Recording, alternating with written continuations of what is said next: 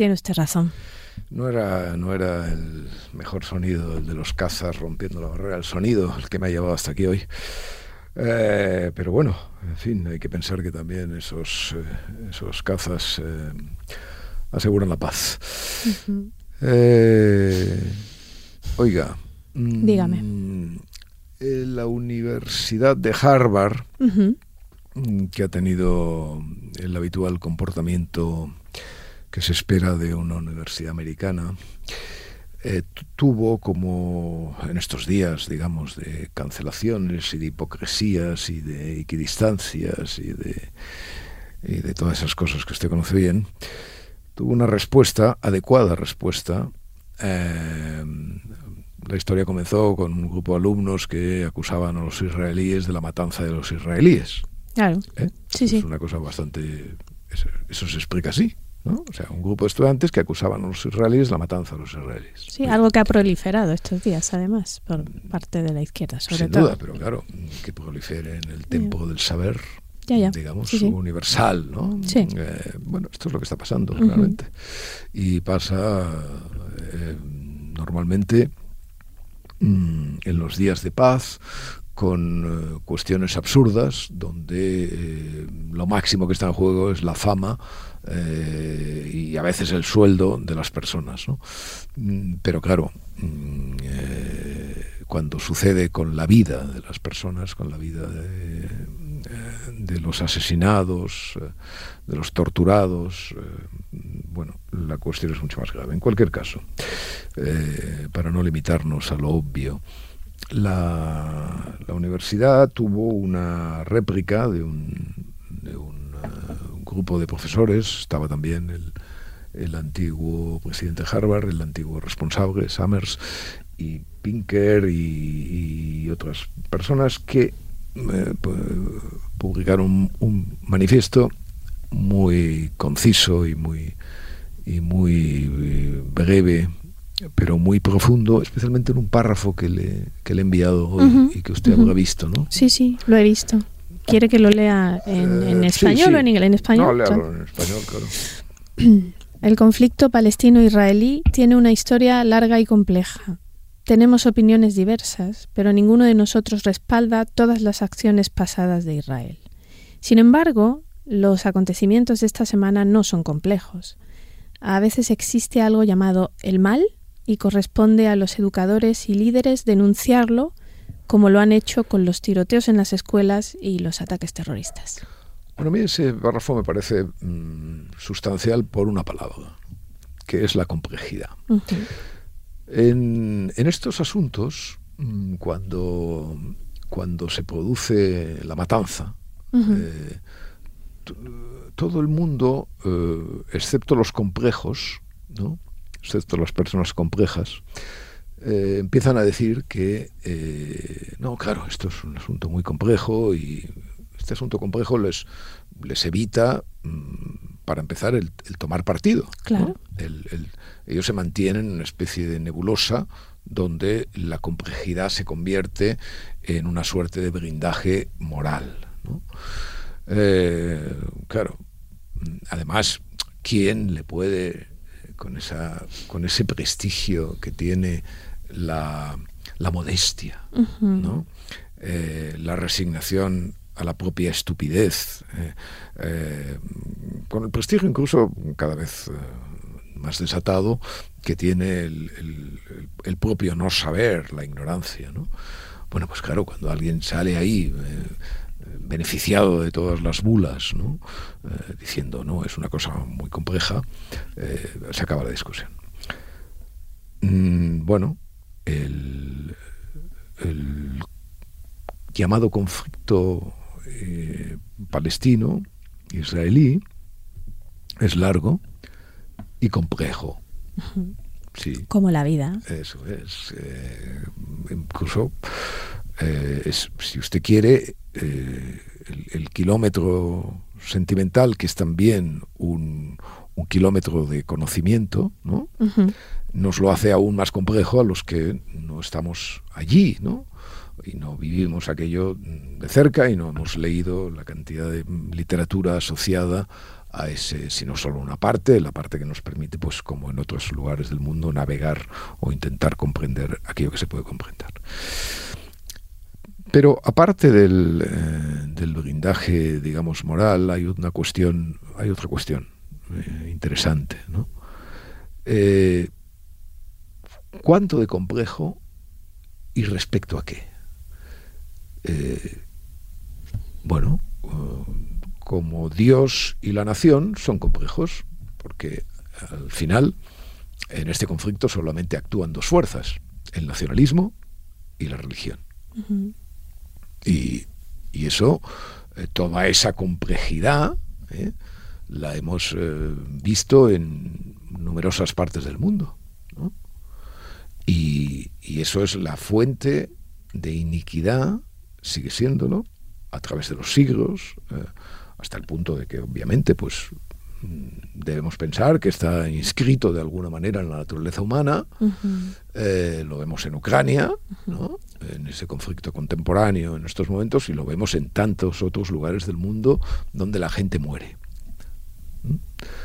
La gente muere eh, básicamente por Dios y por la patria. Ya. Eso es lo que a veces, eh, naturalmente, las las personas de raigambre o de filiación eh, marxista, ¿no? Eh, que siempre, bueno, y, con razón, infinidad de veces, eh, ponen aquella famosa infraestructura de nuestra juventud, es decir, no, las condiciones materiales son las la pobreza, etcétera, etcétera. Claro, claro, sí, sí, las relaciones de producción, todas estas cosas, bueno, no, la gente muere más por las ideas que por la pobreza no hay ninguna duda. O sea, eh, eso, es, eh, eso es el pan nuestro de cada día, digamos. Naturalmente, luego hay asociadas los, los negocios, ¿no? Porque, evidentemente, los negocios, pues. Em, pueden ser perfectamente ilegales y, están, y estar asociados a la guerra. Pero fíjese, el intercambio, eh, el intercambio, la moneda, el comprar, el vender, el ser rico, el ser pobre, es mucho más importante en la paz que en la guerra. ¿no? Por supuesto.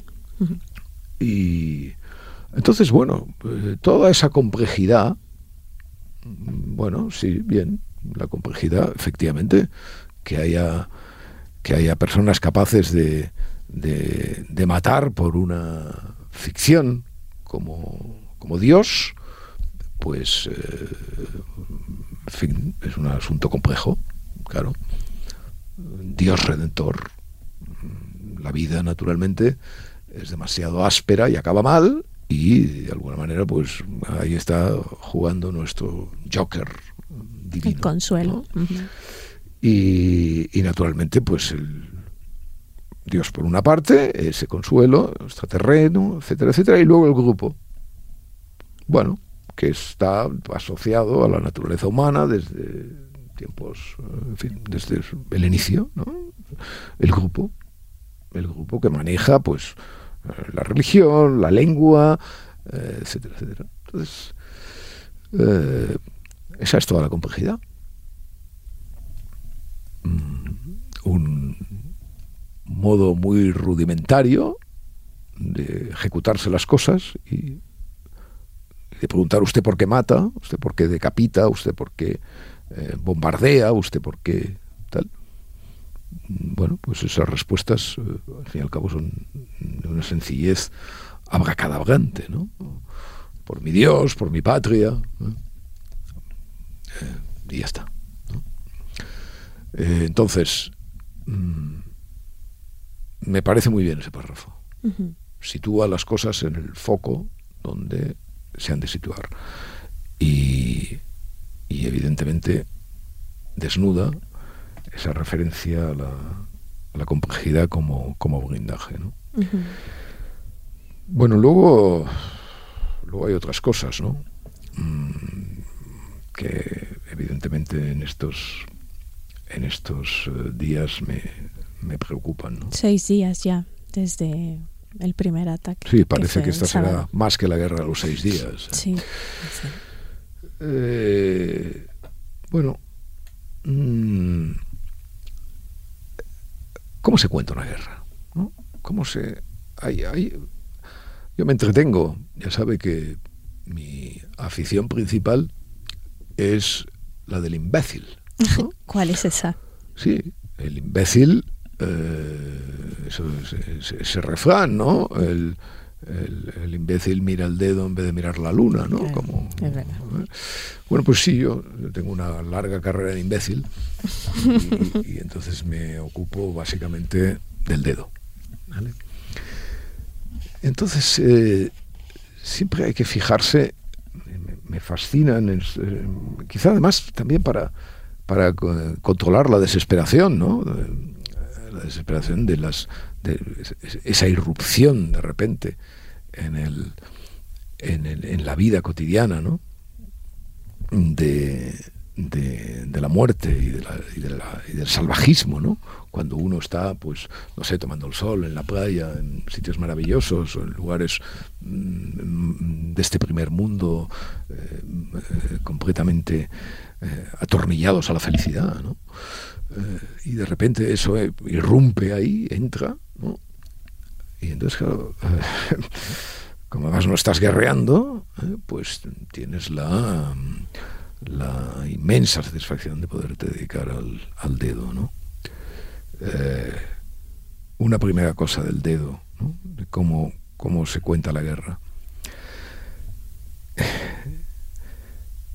Usted se ha fijado, Santos, cómo de repente eh, estalla, de repente hay la explosión, ¿no? explosión como un terremoto, ¿no? nadie sabe nada.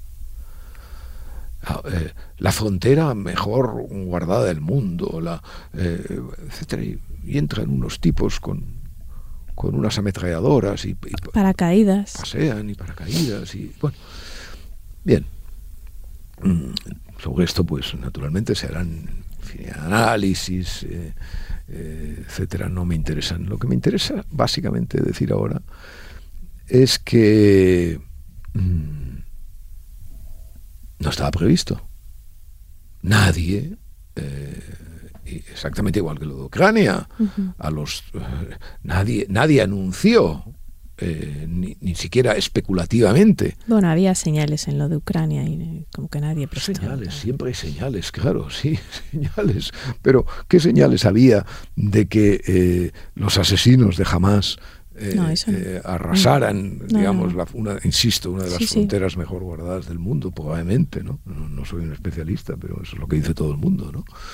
Y, y entonces, eh, bueno, pues no, no, con eso no quiero decir, esos son los, los cisnes, Taleb, ¿no? los cisnes negros, de repente, pues sí, aparece un cisne negro, todo, todos los eventos de la vida, ¿no? desde Sarajevo y el archiduque, todos son eventos negros, cisnes negros, eventos inesperados. Eh, bueno, muy bien, entran y tal, y matan. Pero lo que es extraordinario de nuestro mundo, bueno, de nuestro mundo, de nuestra manera de mirar el mundo y de, escribirlo, es que eh, el, periodismo inmediatamente ¿Qué pasa? ¿Qué pasa? ¿Qué, está pasando? No, está pasando que están ha pasado esto, han bombardeado, han entrado, han matado, no sé qué. Y entonces, a los 15 minutos, a los 15 minutos, el periodismo ya sabe, periodismo que no se ha enterado de nada, ¿eh? de lo que de, las, de, los preparativos, ningún servicio secreto se ha enterado de nada tampoco. Porque claro, vamos a ver, una, una operación de esa naturaleza compromete de alguna manera, es decir, hay una logística, tampoco a ver, tampoco tenemos que magnificar la logística del terrorismo, ¿no? Porque yo me acuerdo que cuando el, el 2000 el 2001, ¿no? el 11 El 11 de septiembre. El 11 de septiembre todo el mundo, no, la logística eh, eh, preparada, estuvieron adistrándose en el manejo. De, bueno, sí, vale, bien, pero eh, esos tipos que eran, estos tipos eran unas clases de, de vuelo. Unas clases de vuelo, ala y, el, y un cúter. Sí. Esa es toda la, esa es toda la tecnología. Hombre, claro, Alá es una cosa muy grande, mm. es lo que decíamos antes, ¿no? y, un cúter es una herramienta suficiente. ¿eh? Y luego, naturalmente, la convicción que Alá y, y todos esos y todas esas ideas malignas pues eh, anidan en el cerebro de los hombres, ¿no? Enfermo, como dijo una vez, ¿verdad? Eso es. Pero eh, una cierta logística hay en esto de jamás, ¿no? Previa. Movimientos, nadie detecta nada en un lugar, insisto, tan, sometido a, lo, a eso de los infrarrojos que les gustan tanto, ¿no? Los movimientos. Bueno, nada, muy bien. Ya está, ¿vale? Pues es, es verdad, la, la vida, la historia está llena de estos, de estos eh, sucesos, ¿no? Inesperados, cambian el sentido del, mundo en un momento determinado, nadie los previó, exactamente igual que un, tsunami o una catástrofe natural. O sí, lo definió muy bien con terremoto. Y, la reacción es exactamente esa, porque donde está el periodista en un terremoto en realidad no sabe que se ha caído. Por ejemplo, yo recuerdo en la Ciudad de México. Ni, sabe, ni, nadie lo previó. Pero entonces, pero a mí lo que me, siguiendo con el dedo, lo que me sorprende es que inmediatamente después ya, sabe. ya todo el mundo empieza a decir, ¿no? Irán, eh, Rusia, eh, bueno, o lo que fuere, ¿no? Eh, o, cualquier cosa. Ya, inmediatamente ya está todo organizado. Y sobre todo, los análisis, ¿no? estos análisis que empiezan, pero además esto no en Twitter, ¿no? Donde, en esa covacha, sino, no, no, en en el, Times, ¿no? Sesudos analistas empiezan a decir, no, porque, claro, claro, es que esto era lógico que pasara, porque eh, había que eh, dividir eh, había que hacer que los americanos estuvieran entretenidos en dos guerras al mismo tiempo, Ucrania por un lado y, y, que Biden tuviera la mano izquierda y la mano derecha enviando armas y tal y cual, y por el resto, pues lógicamente se ha hecho y los iraníes han participado logísticamente. Esto a los, a los 15 minutos. O sea, eh, mm, eh, ¿comprende lo que le quiero decir? Sí, sí, sí. Y, y, además, esa es la primera, la primera objeción, ¿no? O sea, tú tienes que tener una modestia epistemológica. Eh, ya sé que puede sonar de una pedantería muy altiva este decir esto, pero es verdad, tienes que tener, el periodismo tiene que tener esa modestia de decir, no, primero, las cosas, no, no hay una luz permanente eh, sobre todas las oscuridades del mundo que nos revelen siempre por qué los hombres actúan como actúan. Hmm. Vale, eh, dejémoslo, ni hay, ni, ni, puede estar todo previsto, ni siquiera a veces hay causas, ¿eh? en, el sentido más, en el sentido más vulgar y tosco de la, de la palabra. ¿no? entonces esa modestia ¿por qué el periodismo? lo único que queremos saber es lo que está pasando, ¿no? No, no, no. O sea, ya sabemos que las entrañas de lo que, de lo que está pasando nos fueron negadas porque ha pasado sin que nos enteráramos. Ni los periodistas, ni los políticos, ni los espías, ni nada. Hombre, no pretendas luego curar tu ignorancia, tu, falla epistemológica inmediatamente eh, propiciando como, eh, como tinta de calamar, ¿no? Eh, absurdas, o no absurdas, pero aproximativas, especulativas o algunas puramente derivadas. Bueno, pues sí, claro, es muy fácil decir que Irán y que tal, claro, sí, sí, lo de siempre, claro, bueno, bien. Y, pero ¿dónde están los datos? ¿Dónde están las reuniones? ¿Dónde están? En fin, de eso evidentemente no sabemos nada, solamente sabemos esa especulación. Que se vincula que se vincula a otro grave eh, fallo, otro grave error de, la manera que tenemos de contar las cosas, ¿no? que es el imperio de la expectativa.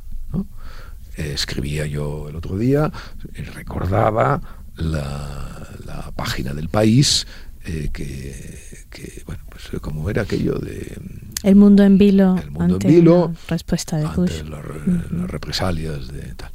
Que, en fin, es verdad que don Jesús Severio siempre se ha justificado diciendo, bueno, es que está la, la segunda portada. Eh, eh, bueno, la primera era América atacada, llegando inmediatamente dos horas después y tal. No, es, igual, o sea, el periódico del día tiene que fijar el, eh, Esa no es una, esa no es una respuesta. El periódico del, día tiene que fijarlo, sigue teniendo una jerarquía y evidentemente esa jerarquía se desplomó en el, en el número ese mm, famoso del mundo en vilo, ¿no? Eh, no era lo que efectivamente teníamos que esperar. Bueno, pues ahora exactamente lo mismo. Ahora ha pasado lo mismo. O sea, eh, a los 15 minutos, a los 15 minutos de, a los 15 minutos, ¿eh? O sea, cuando evidentemente ni están contados los cadáveres, ni se saben los cadáveres, no, se sabe nada, porque aún, aún, hoy se sigue sin saber. Siguen saliendo, ¿Eh? sí, sí, ya, pues ya, está. No, Israel atacará y será el final del mundo y, destruirán, convertirán Gaza en un solar, confundiendo además las amenazas y las y la lógica ira de los de las personas que han perdido a sus compatriotas, a sus familiares y tal, con lo que es evidentemente una respuesta militar que ya veremos hasta que hasta hasta dónde llega, ¿no? Y que bueno, y que efectivamente yo no digo que no pueda convertir Gaza en un solar como amenazan, pero evidentemente no es la respuesta que, o sea, no es el, el no tiene que ser el centro de lo que en aquellos momentos es el discurso periodístico. La expectativa no puede sustituir a la descripción del hecho, porque entonces evidentemente los hechos se deshacen. Y buena parte de lo que de la ignorancia que tenemos a veces sobre muchas cosas, incluso sobre las causas, viene de esta disolución de los hechos en favor de las eh, fantasías espectrales a los cuales los periódicos eh, como tienen como esa especie de, de, nerviosismo de no de no haberse enterado de no saber no pues tienen que contrarrestarlo inmediatamente con, con, las expectativas. Pero eso contrasta, o sea, esa, eh, eso tener, ese tenerlo tan claro a los 15 minutos contrasta con la desconfianza que, que ha generado, por ejemplo, periodistas sobre el terreno que han visto las matanzas de Hamas. No sé si ha visto la desconfianza que ha generado esto de los bebés decapitados, ¿no? bueno, vamos a eso. 40 o uno o dos, ¿no? Mm. Eh, hay periodistas sobre el terreno y de pronto hay muchísima desconfianza ante aquellos periodistas que han entrado en los kibbutz y pues, han visto X, gente decapitada, ¿no? Sí, que que yo no sé si usted ha visto, pero que no hemos visto los decapitados. No, lo hemos visto, pero... No hemos visto. No, no, digo, no, no, quiero ahora discutir sobre si los tenemos que ver o no. Esto será materia de una reflexión posterior en el periódico. Eh, pero, pero no los hemos visto. Bueno, entonces, no. El bulo. El bulo es otra... El bulo o no, no el bulo, el bulo sobre el bulo. ¿eh? Eh, periodistas sobre el terreno dicen eso y eh, dicen además que tienen pruebas de que eso ha sucedido así, pero no las muestran. Sí, que han visto, han visto las fotografías. Sí, han visto las fotografías, han tomado vídeos, pero no los van a mostrar. Hay un periodista ahí que ha dicho eh, eso en, Twitter o en, no sé. Sí, se llama, una de ellas Margot Haddad. Exactamente. Bueno, entonces, a ver, primero, eh, eh, parece con esto de los bulos y de las eh, informaciones inexactas y de las tergiversaciones y de las ocultaciones que esto se dé hoy. O sea, vamos a ver, esto es una en fin, o sea, es que bueno, la guerra es el, es el lugar, eh, o sea, en la guerra solo hay mentiras, ¿no? Mm. Y solo hay, pues, eh, evidentemente, interés por mm, demostrar que el enemigo es, eh, peor que tú. Es peor que tú efectivamente, besánico y que, y que es capaz de, de todo. ¿no? Bueno, vale, y esto ha pasado siempre y la desinformación está asociada, en fin, todas estas cosas dado como un poco de apuro repetir lo obvio, bueno, pero sí, pero claro, pero hay tantas cosas obvias que hay que repetir estos días. Eh, ya, pero pero bueno, mm, por eso la repetimos. Por eso, ¿no? por eso. la repetimos. En todo caso, mm, ¿qué pasa con los bulos? Eh, admito, admito que estos bulos hoy tienen una presencia infinitamente eh, más eh, densa de lo que eran en el pasado, porque eh, muchas veces estos bulos circulaban en lugares donde se reproducían con menor velocidad o con menor tamaño. ¿Vale? Que la barra del bar es comparar la barra del bar con Twitter que es la comparación habitual. Eh, lo, que se, lo que se hablaba y se fantaseaba en la barra del bar quedaba en la barra del bar y en cambio eh, en Twitter, evidentemente, lo que queda, en, lo que queda en Twitter no, no queda en Twitter, o sea, queda en Twitter, en los periódicos, en la opinión pública, etcétera, etcétera, y por lo tanto... Y perdura, porque ahí está, si no lo perdura, Y perdura, ¿eh? bueno, que perdure, eso ya es otra cuestión. ¿Eh? que perdure ya es otra cuestión, Santos, porque eh, eh, si perdura es porque todavía no hemos establecido el sistema de vigilancia correcto respecto de, respecto de las redes sociales. No lo hemos establecido. Y lo siento en el alma, pero el establecimiento de eso mm, está inventado desde hace muchos años y se llama periódicos y se llama medios de comunicación y se llama las eh, se llama el gate picker, se llama las, las aduanas, que, en las cuales evidentemente se ha formado la conciencia democrática moderna, con independencia de que esas aduanas llamadas periódicos hayan funcionado mal, bien, sean corruptos, eh, ignorantes, da lo mismo. Es decir, el, la relación del periódico con la verdad más imponente y más decisiva es eh, la aduana. Es eh, filtrar, seleccionar, eh, seleccionar mm, poner informaciones en stand-by cuando no son todavía informaciones, cuando no tienes más remedio que acudir a las versiones de los hechos, etcétera, etcétera, etcétera. Bueno, entonces mm, se, se prefiere eh, se prefieren cosas realmente absurdas, ¿no? Es decir, eh, la nueva, el nuevo sistema comunicativo requiere un aprendizaje. Requiere un aprendizaje desde pequeños, o sea, desde, desde, la, desde preescolar. ¿eh?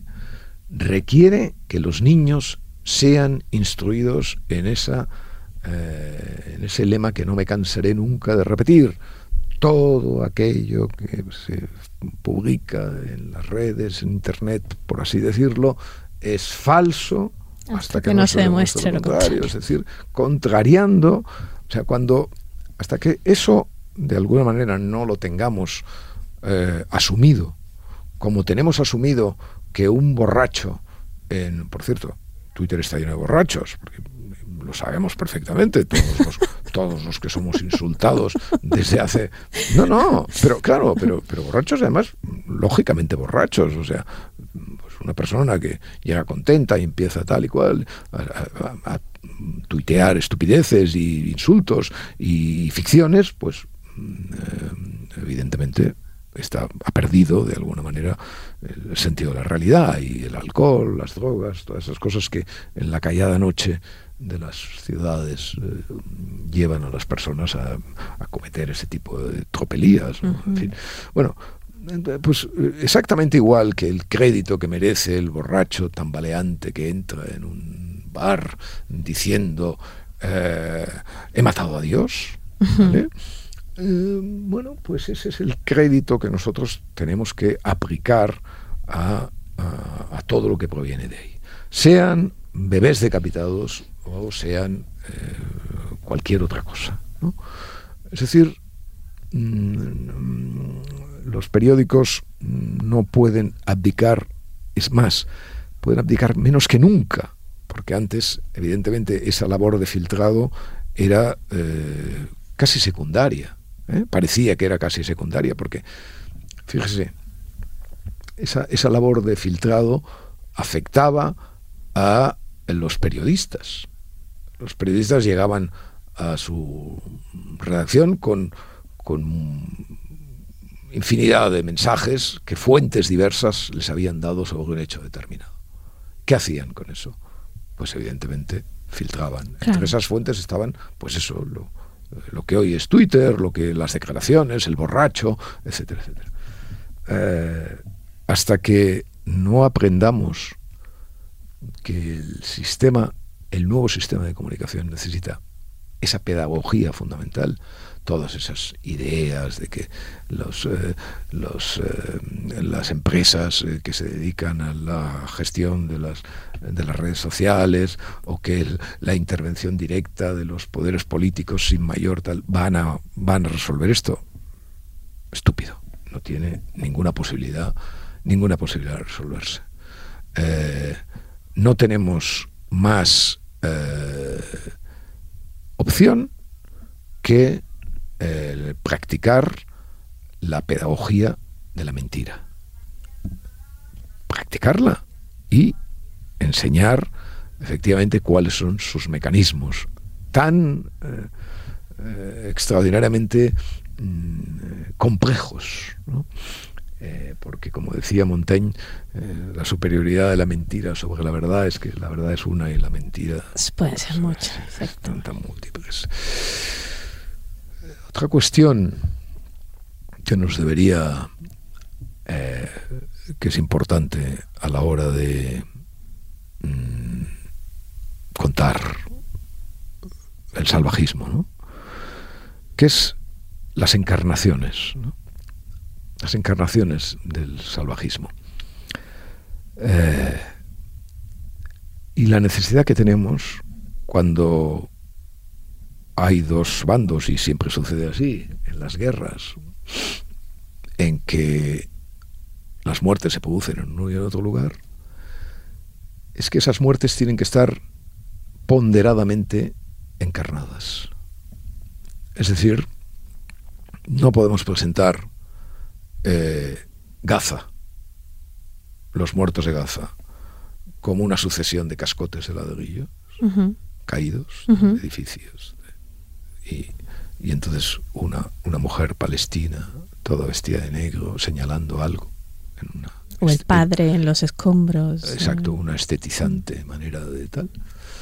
Mientras, eh, mm, lógicamente, explicamos que una muchachita española, israelí, de 20 años, que hacía la mili, que le gustaban las hamburguesas, etcétera, etcétera, ha muerto en un en una base. De...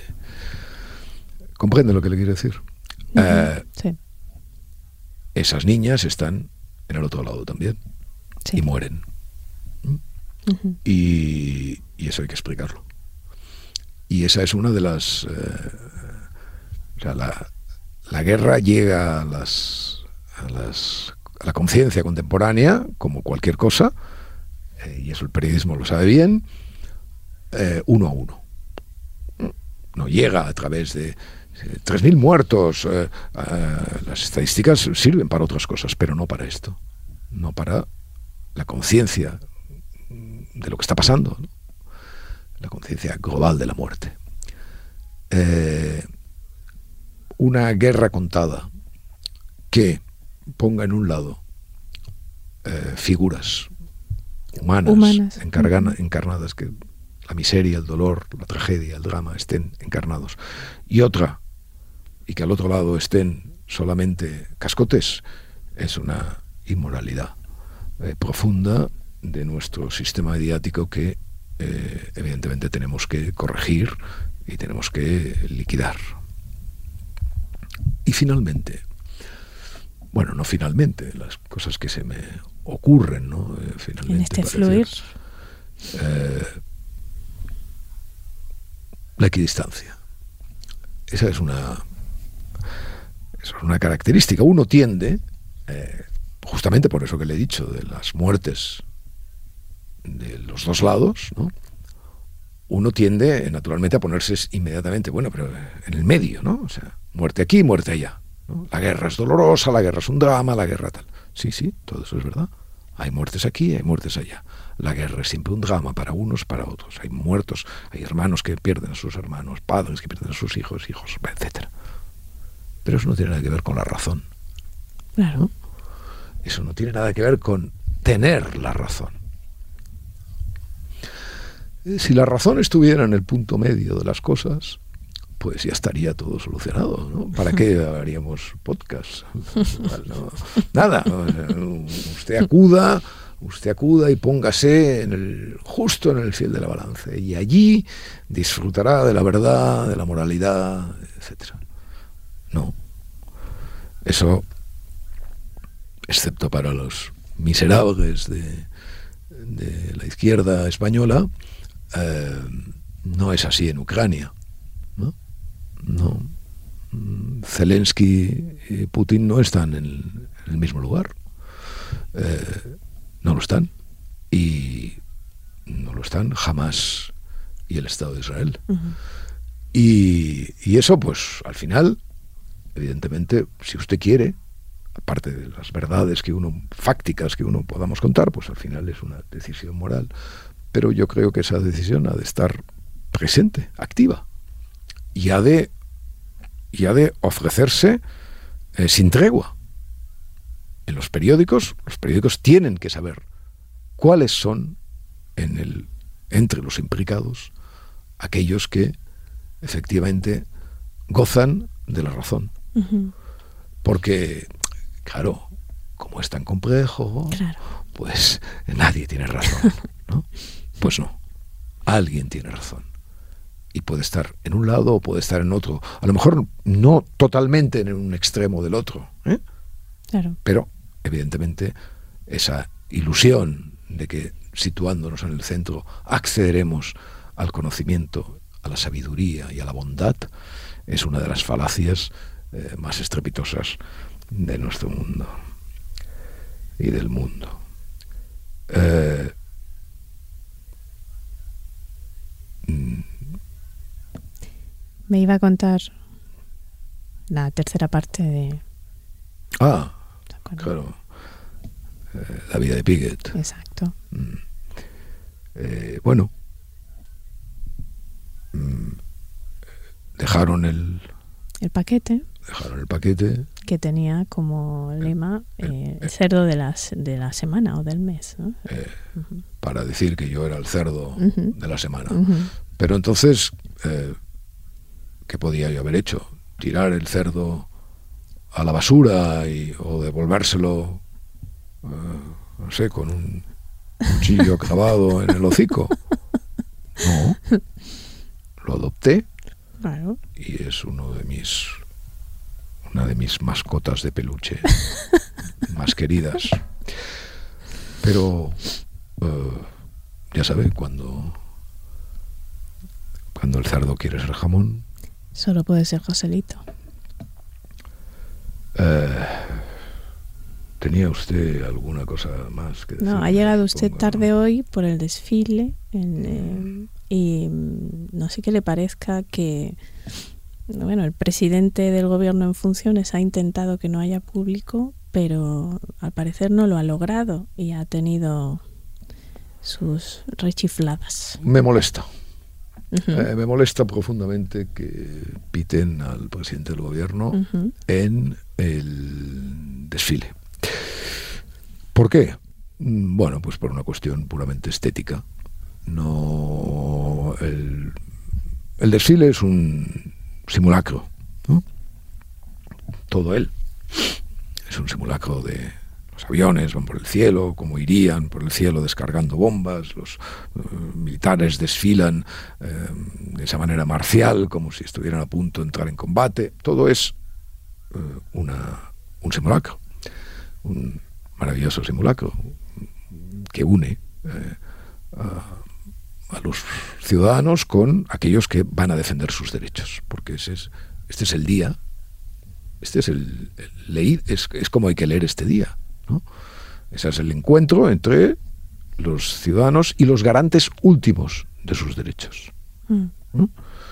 Cuando efectivamente un ataque exterior, una violencia interior, eh, amenazan con quebrar la libertad de todos.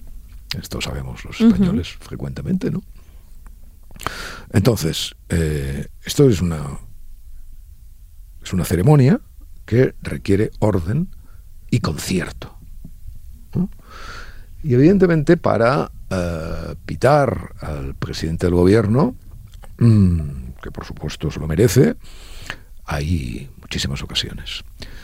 Eh, no es la de el día de, el día del Pilar, el día de las Fuerzas Armadas, el día de bueno lo que sea, no es el no es el día de la hispanidad en suma, no es el momento y, es una fea, tosca y vulgarísima mm, costumbre de un país que ah, está perdiendo mm, yo no sé, en fin, creo que uno de los graves problemas excepcionales además de España es eh, la falta de, confianza y de lustre en sus instituciones. Mm. Y eso se ve. Y quiero añadir algo sobre este particular que ayer eh, en fin, vi, detecté, ¿no? Eh, hombre, no puede ser que la vicealcaldesa del Ayuntamiento de Madrid llame a pitar a los madrileños eh, en el desfile contra Sánchez, haciéndolo en el estilo indirecto, desde luego. comprendemos, comprendemos, decía, que el pueblo de Madrid, no, usted no comprende. Eso de comprender es una, es una, eh, una estafa. Comprender es perdonar, ¿no? Y intolerable además en, en boca de una institución como el Ayuntamiento de Madrid. Esa persona evidentemente no hablaba por su boca, sino que hablaba por la boca de otra institución implicada. Eh, por lo tanto, mm, toda esa eh, toda esa antipatía, digamos, que el presidente Sánchez eh, se ha ganado por parte de los españoles, de una parte de los españoles, no creo que se tenga que manifestar en, ese momento. Y desde el punto de vista de la, de la oposición y de lo que esto mm, suponga, mm, no creo que esos eh, abucheos sean eficaces. Lo creo, sinceramente, creo que eh, se vuelven, no digo yo que la oposición, en fin, no tengo ni idea quién, quién silba, quién va, pero evidentemente no deben ser votantes socialistas, ¿no? Parece claro. Eh, sí, sí. Y por lo tanto tampoco creo que redunde en, su beneficio, ¿no? O sea, no, no, me parece ni siquiera útil desde el punto de vista de la de la oposición y de la lucha y de la lucha política. Pero, pero ya le digo, eso mm, al final me da lo mismo, ¿no? O sea, lo que lo que me preocupa es eh, que se elija, digamos, ese ese momento ese momento simbólico, porque además está vinculado con otra con otra cosa. Hoy salía en el periódico una una encuesta sobre el orgullo de ser español. estas, cosas que me hacen que me hacen tanta gracia, ¿no? O sea, siempre esto, esto como, no, el, el orgullo de llamarme eh, espada, el orgullo de ser español. Oiga, pero mire, esto, todo esto, todo esto son azarosos orgullos. El orgullo de ser guapo. El orgullo de ser guapo, el orgullo, incluso el orgullo de ser inteligente. Que la gente se cree que a diferencia de la belleza, la inteligencia es algo que se, trabaja y se gana y tal. Claro, están confundidísimos todos, ¿no? Pero bueno, ¿qué vamos a hacer? Eh, eh, por eso es, bueno ser fanfarrón, porque ser fanfarrón es como una burla eh, sistemática, porque ser, fanfarrón es una cosa muy divertida, ser vanidoso y todo esto, estas cosas ya mucho más elevadas no me interesan, pero ser fanfarrón es fantástico porque es una burla constante de uno mismo y una entrega, digamos, en manos del azar de todas esas virtudes que nos adornan. Bueno, pues ese orgullo de ser español, que, que realmente me, me hace mucha gracia porque, en fin, Santos, para ser, para serle completamente sincero, eh, realmente ser española está hoy en sus horas bajas. Es decir, no. Esto pasa como con las ciudades, las naciones y las personas, ¿no? Eh, eh, son ondulantes, atraviesan momentos buenos, momentos malos. Este, este, liderazgo inverso de todos los rankings del mundo que tenemos los españoles, que casi lideramos todo tipo de defectos y penalidades, realmente mm, hace que eso del orgullo de ser español eh, esté en horas, en horas inciertas. Pero en fin. Dígame. Ya sabe, al mundo nada le importa. Un